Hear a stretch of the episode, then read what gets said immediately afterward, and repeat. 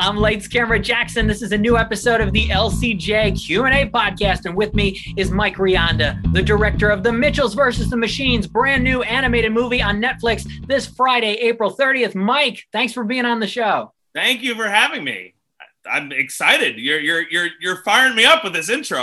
I'm ready yeah. to go yes, let's go. Let's get into it because look, this movie has been in the headlines a lot lately because of the Netflix acquisition. It was going to go to theaters, but then the shift to Netflix. When did the conversations begin with you and Sony and Netflix about uh, getting this on the streaming service? Um, well, the head of Netflix called me personally and they said, Mike, uh, we need this movie, bud. Uh, no, um, uh, I mean, basically, uh, basically, I, so we sort of found out a few months ago, you know, I found out not that long before the world found out. I was actually really happy about it just because we just wanted people to see the movie, man, you know, and it's, it's, it's hard to laugh when you're afraid uh, uh of catching a horrible disease. Uh, so right. you know, um, it, it's like I'm I'm happy that people can see it safely and soon, and and and also everyone has Netflix, so I could just you know tell people like watch it on Netflix, and they're like, well, how much is it on Netflix? I'm like, it's free, and they're like, this is incredible. So um, I, I'm I'm just happy that um, I'm just happy that people can watch it. Yes, it's right there for people on Netflix, and families will definitely laugh a lot during this. It is a really fun, entertaining movie. And uh, when I saw the $100 million acquisition headline, I was like, Dear Phil Lord, that's a lot of money. My goodness. um, yeah, no, I mean, hey, the studio is happy. They're like, hey, yeah. you know, it, it's it to me, I think meant that Netflix really valued it, you know, and they've been treating it like that. You know, they're really they're really excited about it and they're really putting all their weight behind it. Um, so I'm I'm happy about that. You know, I, I, I would hate it to just be like, well, let's shuffle it off into streaming, but I think they're really excited and like, no, let's highlight this and make it this big centerpiece of our family lineup, I guess. Yeah, ever growing uh, animation lineup, uh, absolutely. And they're also valuing the title because one of the other big headlines was going from Mitchells versus the Machines to Connected back to Mitchells versus the Machines. Yeah. Why did why did you fight for this title too? I love this title. I mean, hey, I have a whole presentation if you want to just take 20 minutes out of the day. I mean, I just think that, look, I love the Mitchell versus Machines. Connected is good, but I mean, I just think it doesn't stick to your ribs as much. I mean, it, it's like the movie is a, an original movie, and I wanted the title to reflect that. The exciting thing was like Netflix is like, hey, we is it we like the old title, and I was like, we like the old title. Let's do that, you know. And then and then it was it was so nice because that was another thing where it was like they're like, look, we're putting the movie on Netflix. I'm like, okay, yeah, that makes sense. And they're like, and they're going with the original title. And I was like, oh, uh, why am I wearing a Netflix shirt right now? What's happening? This is amazing. Um, because I would, I was always strongly for that title, and I was really glad to have it back. Yes, it's catchy immediately, gets in people's minds, uh, and I really liked. I was trying to think. The only other animated family for movies that I could think of that was real family that's all together nobody has sadly passed away, nobody's divorced, was The Incredibles. And I feel yeah. like this is sort of The Incredibles for the next generation in a way. Why do you think it's so important to showcase a family like this in an animated feature?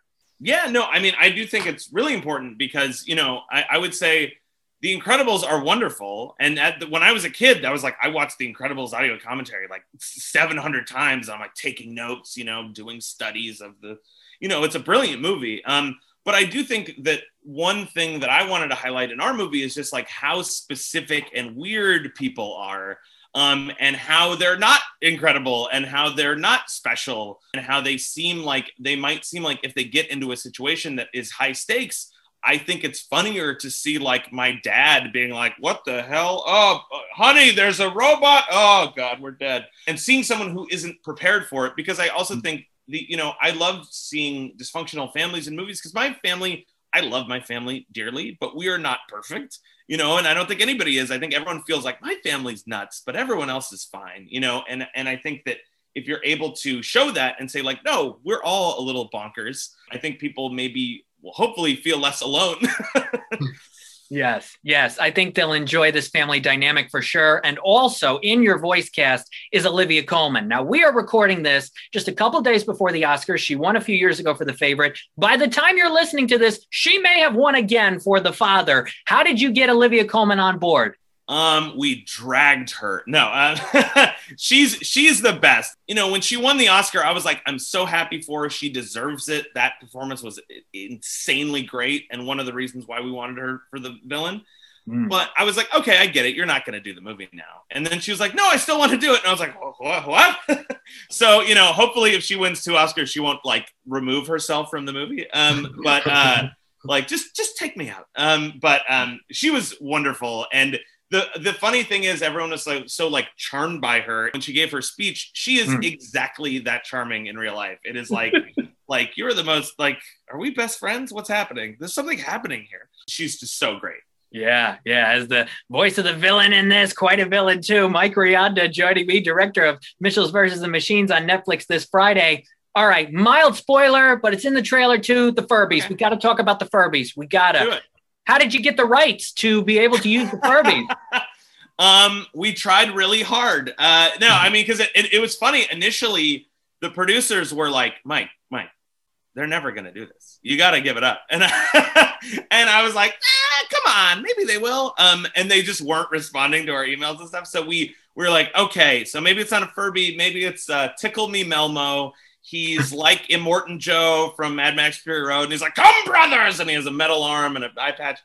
But it wasn't as good. You know, the people, the, the artists in the studio were like rioting, like, bring back the Furbies. This scene sucks now you know, and it, you know, it didn't suck, but it was, it was, it didn't have a giant Furby in it. That's for sure. Um, so we just tried harder, and I like contacted a guy. I was like, I found a guy who used to work at Hasbro, and I was like, I, that I worked with years years ago, and I was like, Andy, do you know anyone who works at Hasbro? And he's like, Okay, I'll give you these names, you know. And then I contacted, I wrote him a really nice letter because I love Furbies. It's a fun thing in the movie, um, you know, and it's like member, they're very memorable. Yeah. Um, so we had this long back and forth, and we are eventually like, okay, and they're a little evil. Uh, you know, they they might say the dark harvest has begun. I don't know. It's hard to tell. and I think by the time we got to that part, they were like, just fine, just put it in the movie. Ah, uh, hey, hey, yes, good, good. Warm, all warm down. all those efforts worked out for sure. And in watching the movie, and all of the graphics that Katie uses in all of her videos and everything that's on social media, which is so detailed. As you were making the movie, and maybe there were more graphics and memes and things popping up on social media, did you find yourself having to update your visuals to include some of those? Yeah, yeah, no, we did. Um, you know, I I, I made this joke or whatever, but it's totally true. Where it's like we would show kids and teenagers, and my nephew was like 14, and he's like, Mike, there's that, that's an old Vine video. That sucks. Nobody likes that. I'm like furiously taking notes, like, oh, tell me, tell, tell me what else. You know, like um, he's like my unpaid 14 year old consultant. It was just basically through trial and error. And we, I feel like we found, we tried to at least find stuff that even if it wasn't super common anymore was at least like understandable. And so it's like, oh, well, there's a, you know, people think a monkey screaming is funny, you know, even if they hadn't seen the video. I mean, it's basically we had to do stuff that was, that worked even if you had no reference point. Um, right. To, to, what the thing was. Because there were some things we did that were very inside baseball, and people were like, I don't get this. What is this? So we had to we had to make it at least, you know, like, oh, this reminds me of an internet thing, but mm. it's not, it's I don't need to know about some meme to understand it. You're very successful with that. I think uh, audiences are going to absolutely adore all of that. You also voiced son Aaron, uh, and I called the phone number. There's a phone number. Oh yeah, I, great. I, I, called it. It is six six big dinos. You yes. call the number, and you can hear all kinds of dinosaur facts and and hear what Aaron has to say. That must have been fun doing that. That was fun. I mean, I, I love that kind of stuff. That's one of the things that Netflix does that I think is really fun. They try to sort of sort of like see like, oh, what are people responding to? And there was a moment in the trailer that kind of went kind of viral a little bit, you know, like got some likes on Twitter or whatever. So they were like, oh, people like this. Maybe they want to talk to somebody about dinosaurs on the phone. So we did that line and it was it was a lot of fun. I was like adding lines as I was recording it and stuff. Um, but it was it was fun, and I, I I love that kind of stuff. I mean, any weird marketing, I think is welcome because you know I think people are so numb to. I get it. You're trying to browbeat me into watching your stupid movie, but I think that if if you can engage it in a fun, creative way, it might not feel horrible and it might be welcoming and say like, oh, these people seem to care. This is kind of a weird idea.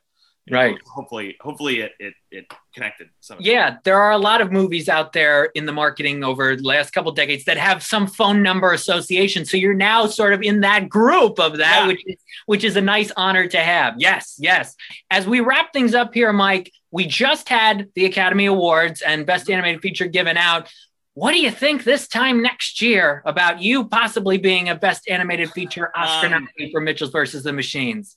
I mean, hey, man, there's a lot of great animated movies that come out every year. Um, it would be an honor to be among them. But I also, you know, we've only seen a few animated movies so far, and they're really good. You know, so I mean, hey, man, if if if if we could, that'd be wonderful. But I, I, you know, the main thing I'm interested in is just like celebrating all the animation that exists. So, you know, if if we're in, great. If we're out, I want to watch all the movies that get nominated. So um, it's it, it's all good. I mean, just this movie being released is enough for me.